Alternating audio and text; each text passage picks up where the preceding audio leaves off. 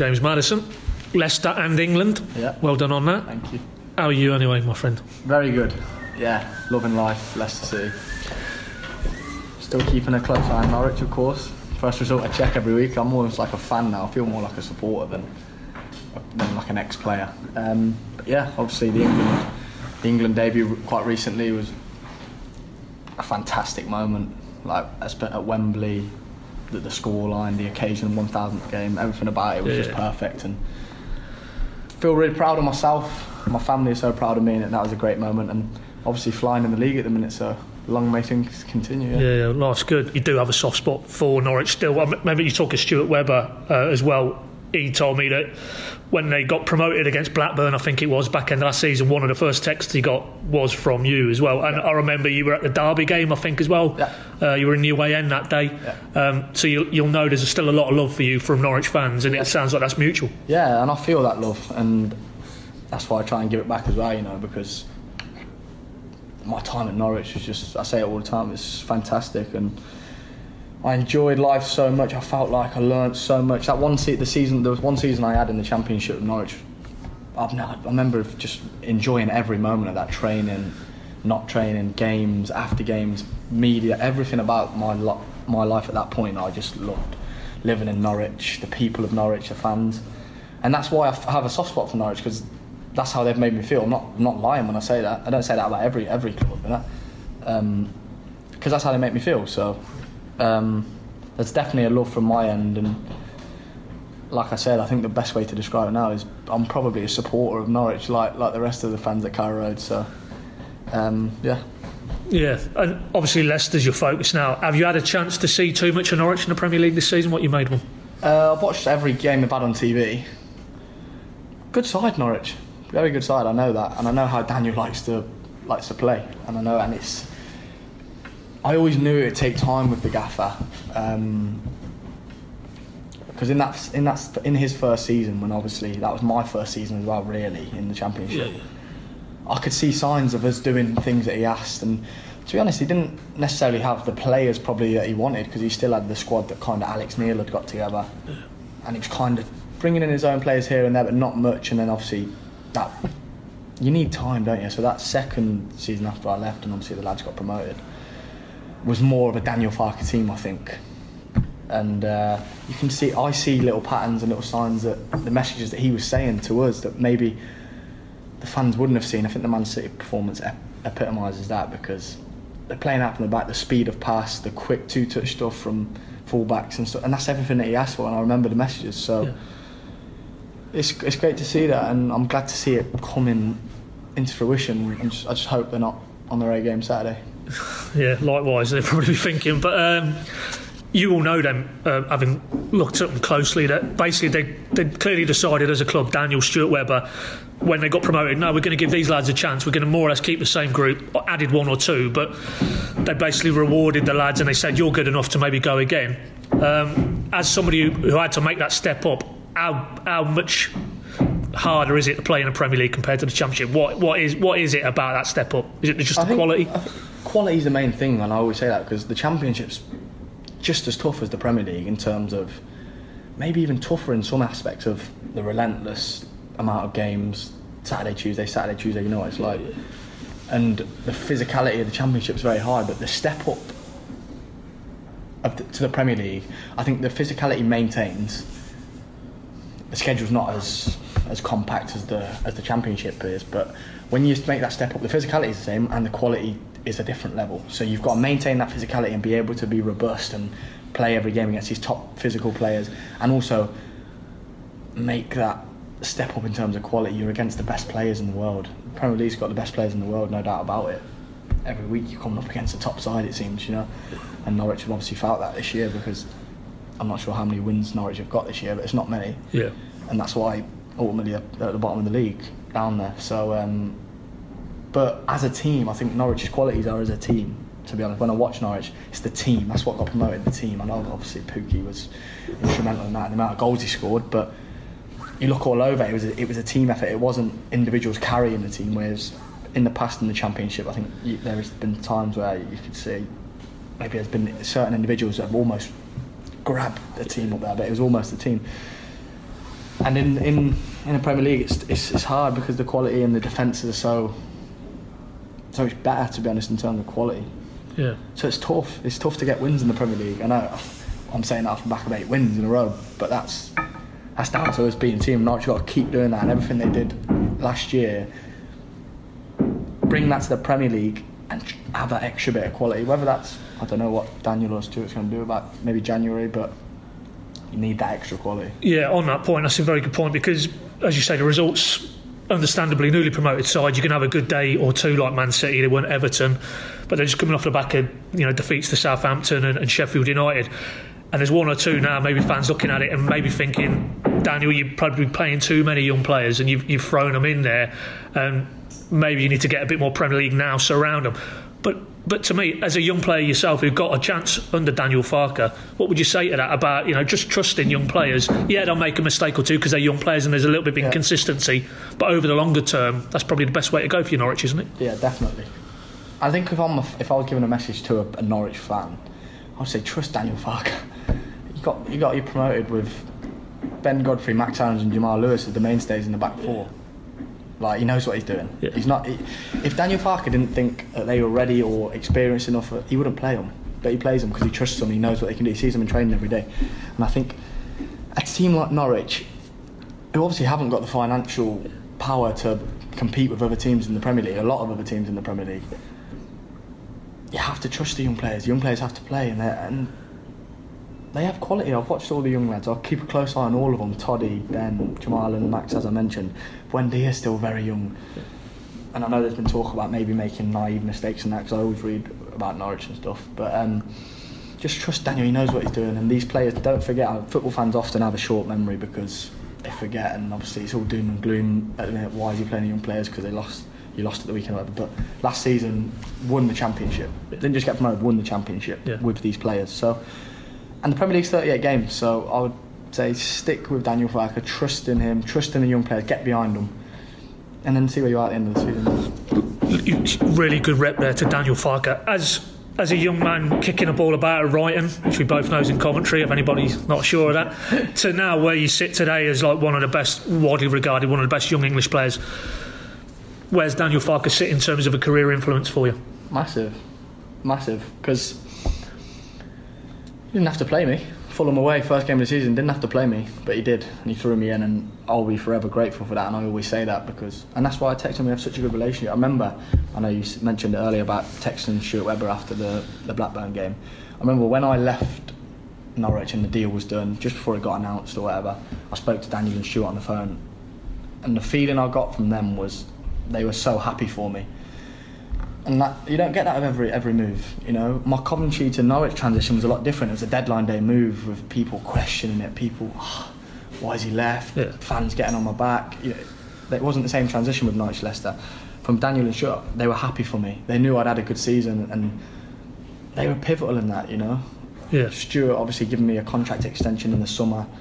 Before that, didn't have to. I hadn't even played. Played about 20 minutes of football in the championship. Didn't have to do that. It showed that faith in me. And then pre-season, Daniel Farke pulling me in for one-on-one meetings and saying, "I see it. Do this. You need to do this more. You need to do this more." On my case a little bit. I felt like at times in pre-season, he was on me more than others, and I was thinking, "Why is he on? Why is on my case a bit?" And looking back now, it's the best thing that ever happened to me because it made me a mainstay in the team. I was the main part. I was integral to the team in, the se- in that season. Yeah.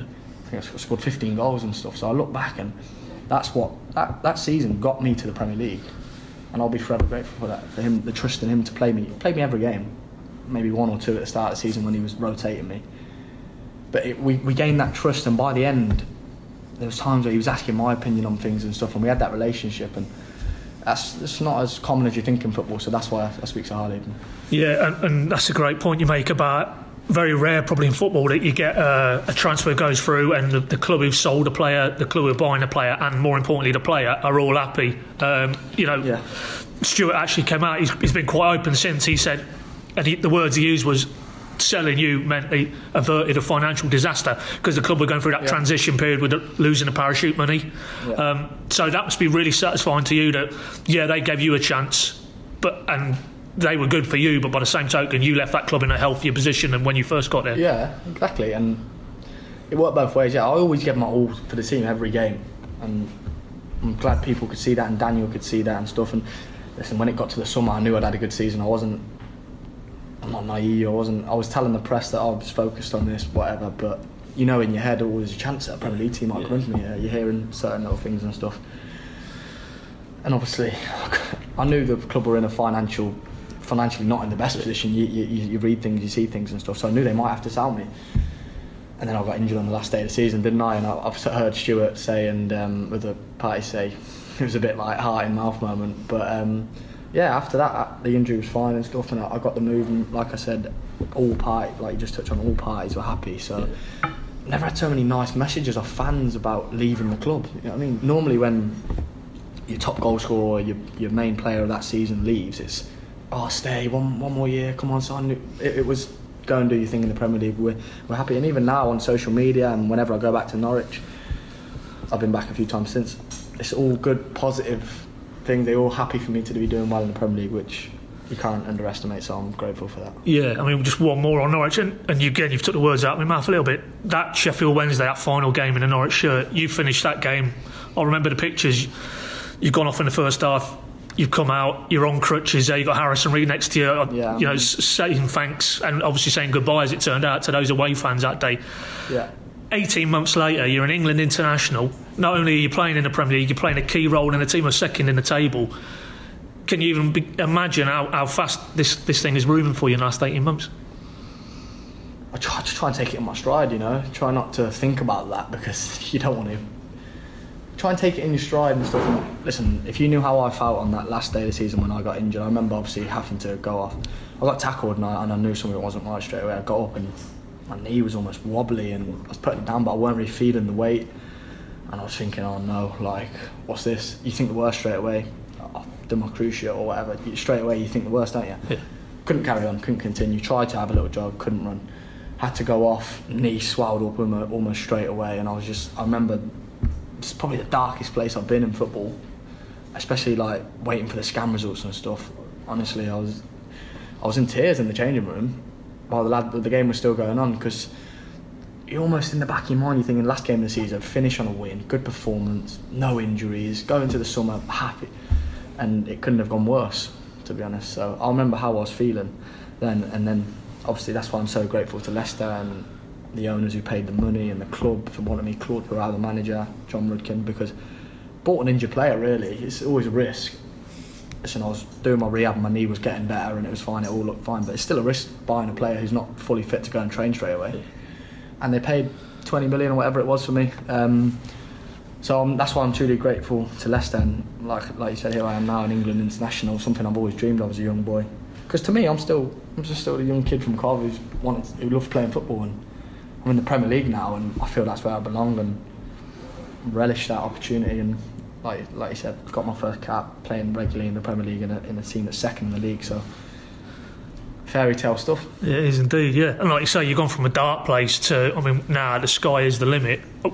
What is it like to play in this side at the minute? It must be unbelievable. Yeah, unbelievable.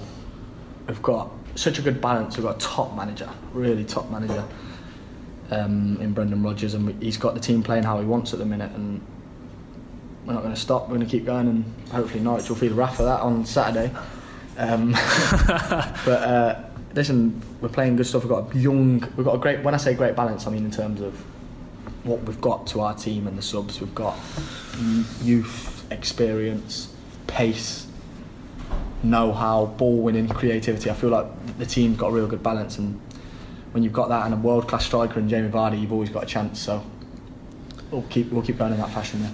As you say, eight, I mean, eight wins in the Premier League on the spin. That's that's phenomenal. Doesn't matter what team you are. Um, and so the confidence must be absolutely sky high. But is it hard to stay in the moment because you know how this works, James? That now people outside the bubble are saying, talking about Leicester in the Champions League conversation. You maintain this sort of level through Christmas, then you'll be in, you'll be getting talked about potential title challenges. Yeah. On a personal level, you've got a massive carrot at the end of the season, potentially England European Championships in England. How do you live in the moment? Is it difficult? just noise. You've got to kind of, and I think this is why the manager's so good. He he, he knows he, he's been in this position before with Liverpool. He was this close to winning the Premier League with Liverpool. If Steven Gerrard doesn't slip, they probably win the league. It's that it's that simple. And he's been in this position before, and they maintained it all the way. Liverpool did. So he's been in this position before, like I said, and it's kind of just a case of let people talk. People are going to talk regardless. If we're doing rubbish, people will talk. If we're doing good, people. Talk. If we're doing average, people will talk. People will always talk. Let the pundits and the so-called geniuses do that, and we'll just we've got a job at hand. Cliche as it is to say on to the next game. When you've got momentum like this, all you think about is the next game because you can't wait. I can't wait for the game on Saturday because we're playing that good football.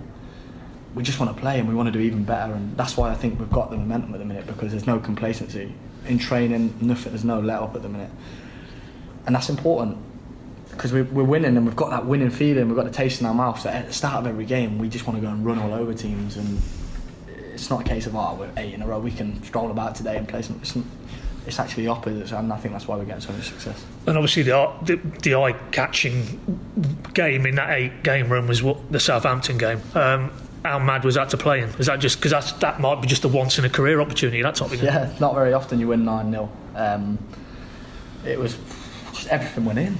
Everything went in. I couldn't believe it. And then at half time, we went in 5 0, I think it was, at half time. And the messages from the manager and the players was it's nil nil. As like silly as that sounds, is and it's almost almost like a, Sunday league message. It's nil nil, we go again, kind of thing. But that was the attitude we had, and we went out and we got straight in our half and we played it quickly. There was no foot off the gas. There was no feeling sorry for Southampton. We gave uh, the travelling fans every bit worth their ticket. You know, like it was just we were creating chances. We were on top, and everything was going in. Like I said, and topped it off with a, a free kick, which was always nice.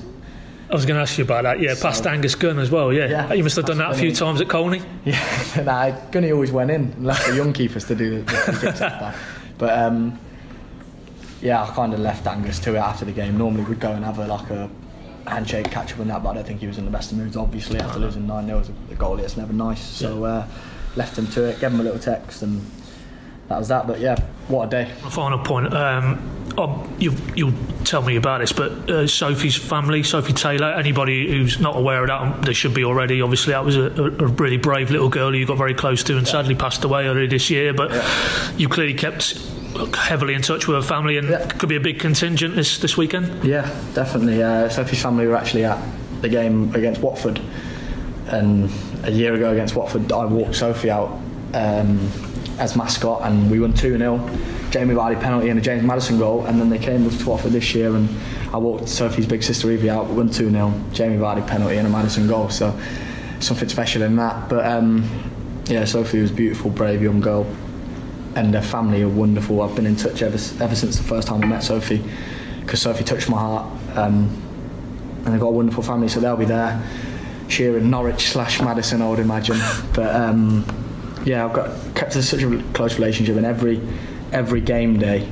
Alex, Sophie's dad, will send me a, a picture or a clip of Sophie and me from the every different one every game, um, from all the mo- memories and moments we had together, which is nice, and that's like a little almost a superstition kind of thing now. So every morning I'll wake up and Alex will have sent something over, wishing good luck for the game and stuff. So uh, yeah, I can't wait to see them again, and uh, it'll be a special moment. Yeah.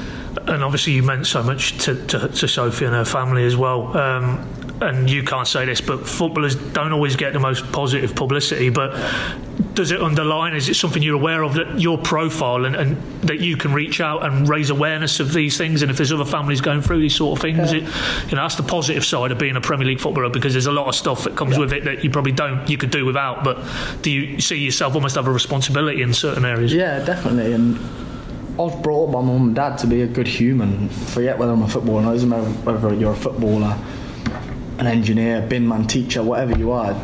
I was raised to be a good human with good values, good morals. So, and doing this and being there for Sophie's family at the most heartbreaking time, a time you could never imagine, something no one should ever have to go through. Even if it's just one percent of making that family happier and stuff, then I've done I've done a good job, you know. And like, I got close to Sophia and the family, so it was heartbreaking for me as well. Yeah. But now in this day, being there for them and them being there for me as well, we have such a good relationship. So that'll be something I have for the rest of my life now. So uh, if that's an example for others that can do the same thing, just a little thing can always help help someone in need.